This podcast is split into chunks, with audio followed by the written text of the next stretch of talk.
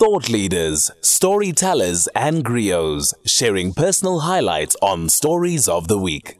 32, you're with SFM 104 to 107. And as you know, this is the time where we try and shift the conversation, try and find the stories that are perhaps not top of mind as we go into the end of the week. And there are plenty of stories that are coming up, but uh, that are being, I suppose one could say, hidden by the more important, or maybe not more important, but certainly by the louder stories that are participating in the news. So you may not know this, but apparently South Africa will miss its binding 2030 carbon emission targets under the Paris Climate Agreement, the Paris Accord. Three senior government officials have confirmed that uh, the country plans to run eight coal fired power plants for longer than planned.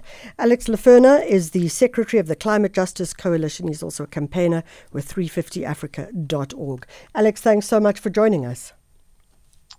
Thanks very much for having me. Uh, just a correction, no longer a campaigner with 350, but uh, postdoctoral researcher at Nelson Mandela University. That's a little outdated, but pleasure okay. to be with you. Apologies for that. Sometimes uh, we need No to worries. update those kind of things. Alex, thanks so much for joining us.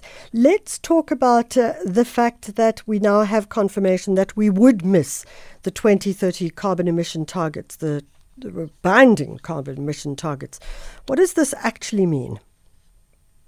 Yeah, so it's quite difficult to tell in a lot of ways because part of what we're faced with is a lack of transparency from the government. Um, they have been supposed to release uh, models and plans for what exactly is going to be going on with our coal plants, when they're going to decommission them, when they're not. And despite you know civil society pushing quite heavily for more information on this front, it's not clear what exactly that looks like. Um, but what we've heard from uh, government officials and ministers, like the Minister of Electricity, is that they want to delay the closure of coal plants. Um, and doing so, of course, means that we'll run coal for longer and will mean that we miss um, South Africa's agreed to emission reduction targets. And it's worth remembering that those targets that South Africa created itself, right? So is, these are targets we created, are weaker than what's even required for us to meet our fair share of, of climate action globally. So we're missing and we're going to miss weak targets that we should actually be strengthening. You talk about our fair share. Um, um, I stand to be corrected, but doesn't South Africa have one of the highest carbon emissions on the continent? Yes, um, some of the highest in the world, depending on how you measure it. So we are the biggest uh, polluter on the African continent by a significant um, mile. And we're also, if you look at the amount that we pollute per capita or per unit of GDP that we create, we're actually some of the highest in the world. Yeah. Um, so a very, very polluting heavy economy. And in absolute terms, we're about 12th in the world in terms of how much we pollute. So we're not the only country that's going to miss this um, this this this target, are we? Well, it's, it's I mean, it I, if I, how underst- you look. if I understand correctly, the UK have actually shifted their target. Yeah, so under Rishi Sunak, the current uh, prime minister, who unfortunately is quite wedded to some of these big polluting industries, they're trying to weaken um, some of their targets. But even there, they're going to be polluting less than South Africa does on a per capita basis. Um, so, you know, the, the UK, even though it's weakening their targets, is still going to be less polluting than South Africa will. And that's not to say they shouldn't be going much further and faster, but it is to point to the power of, you know, polluting industries to weaken these targets across the world and the importance of social movements to push back against that. Alex, just talk to us about um, why you think this is happening. Yeah, so I mean, the government is using the excuse of load shedding as the reason to delay the decommissioning of the coal power plants.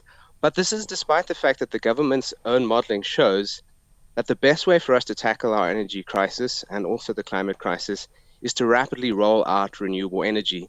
Um, if the government had, you know, done its job and you know properly run a renewable energy program, we wouldn't be in this load shedding mess. I mean, studies showed that if they hadn't destroyed basically the pre- the renewable independent power procurement program process, um, that we could have avoided 95% of load shedding, right? So now the government's using the load shedding excuse to say, no, we must keep these coal plants alive. Um, but I think that really speaks to the power of the coal lobby to, you know, try and push for coal to stay open longer, even if the evidence suggests that there's better, more affordable solutions that wouldn't also contribute to, to climate change. Alex, of course, there is the argument, and it's one that is uh, loud and clear in a country like South Africa, which has massive unemployment, is that many of the coal uh, organi- not organizations, but the coal, uh, the coal, f- now I'm drawing a blank on the coal plants, the coal coal fired, yeah. yeah, the coal fired power plants and coal mining. Uh, provide massive industry as in massive job procurement. How do we how do we line those two? Yeah, and I think it's a really, really important point because there is significant employment in the coal sector, both in the mining and in the power plants and in, you know, offshoot um, industries that come with that. And so what we're seeing in other countries is very dedicated, what they call just transition programs that work to retrain and reskill workers, as well as to create alternative economic uh, opportunities in the places that are quite heavily dependent on coal. Unfortunately, the government has been lagging quite significantly on the delivery of those sorts of programs. But I think we also need to take a step back and think about overall job creation because when we look at the evidence, you know, our dependence on coal is making our energy more expensive. Um, it's also making it more unreliable. And so the impacts on the economy are massive.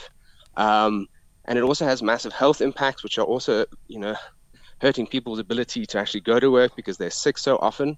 And so, if you actually look at the benefits of renewable energy future and the, the possibilities for, you know, job creation up and down the supply chain, if we push for industrialization policies, we could create a lot more jobs and have a much more stable economy if we push towards renewables. Um, but that doesn't mean we can forget the coal workers, and we do need to push hard for these just transition policies and measures which are being developed in other countries and are going quite slowly here in South Africa.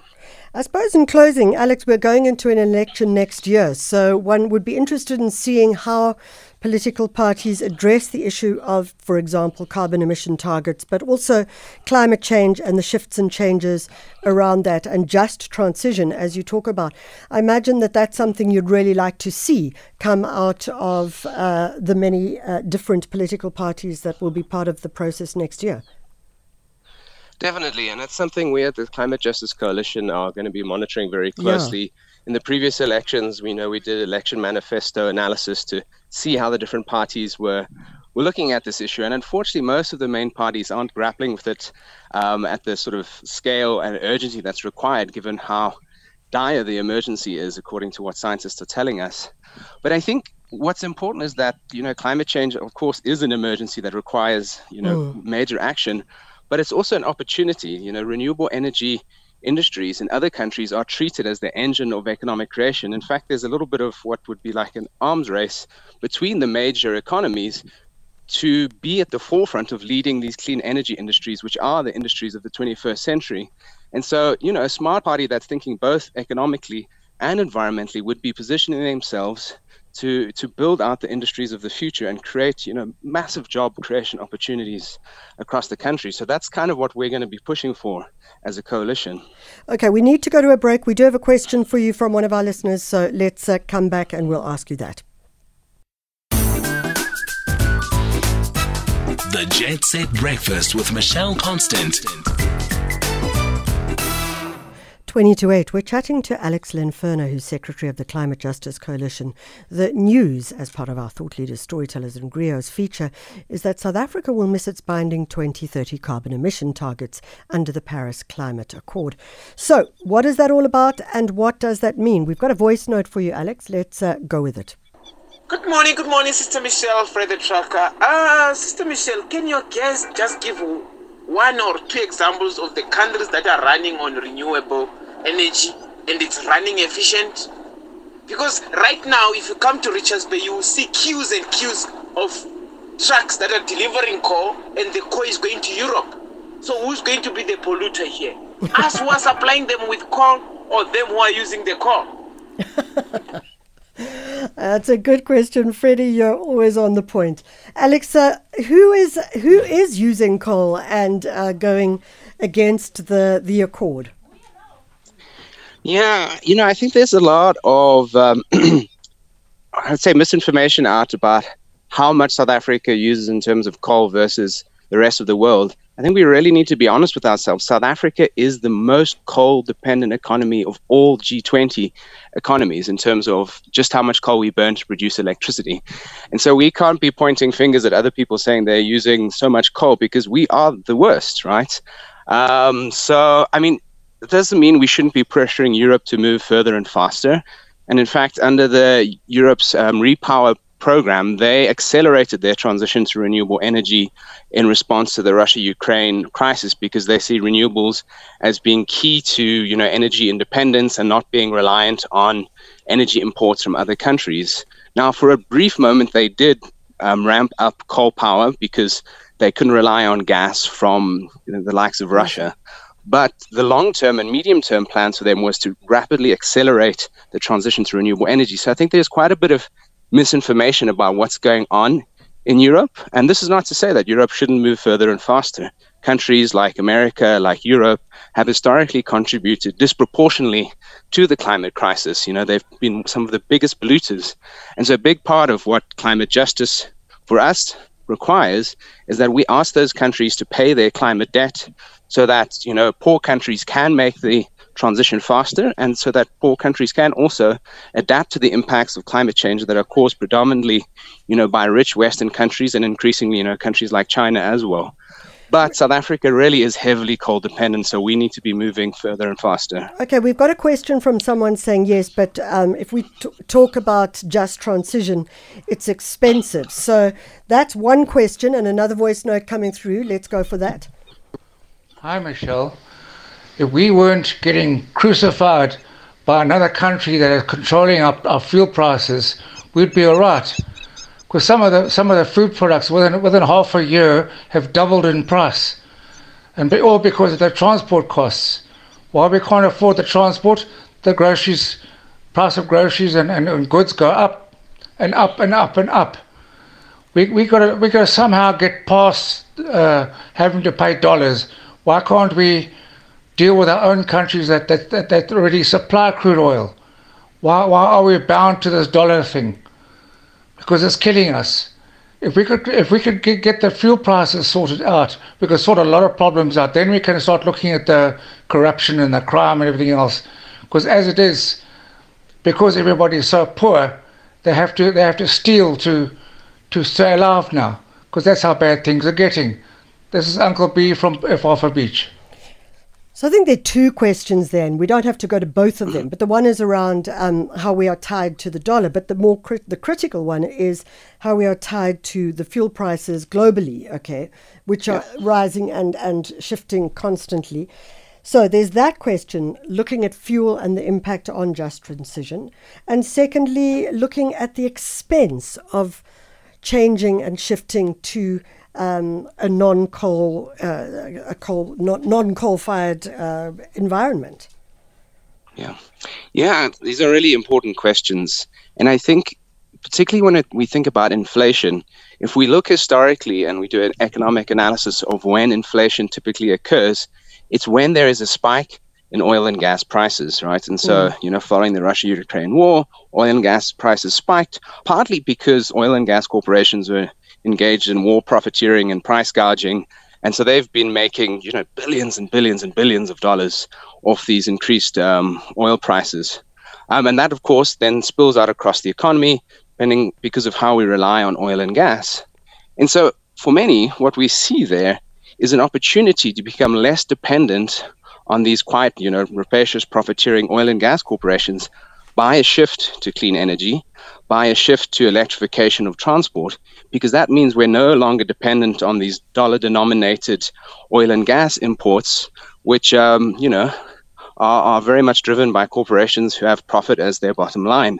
Now, the idea that we could produce our own oil and gas and that would affect that, unfortunately, is a little bit of a mistaken idea because oil and gas is traded on international markets. And so we would still be dependent on those, you know, international markets even if we did oil and gas at home. And you know, the, the more affordable and also the cleaner way to grapple with this in the long run is to shift to electrification of transport and to clean energy. And this is why countries like China are investing so heavily in renewables, partly because it's an energy security concern, making them less dependent on these expensive and volatile imports, which speaks also to the question of cost that was raised about the cost of a just transition. And if you look at the government's own modeling, and this is where you know we have ministers like Mantashe who often spread misinformation and even misrepresent their own government's modeling, they show very clearly that a clean energy future is much more affordable. The energy costs would go would be less compared to coal-fired power, because the, the technologies have just advanced so much. Solar and wind and storage are now the cheapest way to produce energy, and they're also the most job creating. And so the cost of not transitioning is the one that's more expensive and more polluting. And so, you know, it's not just the climate crisis that's motivating us to shift. It's the economic argument as well. Alex, we're going to have to leave it there. We need to go to a break. Alex Lenferna is the Secretary of the Climate Justice Coalition. Uh, certainly lots of questions uh, that are linked to that particular conversation. Have you uh, transitioned to uh, power and uh, solar energy in your home? I mean, that alone is a very costly process. So, how do we do it and how do we take it forward?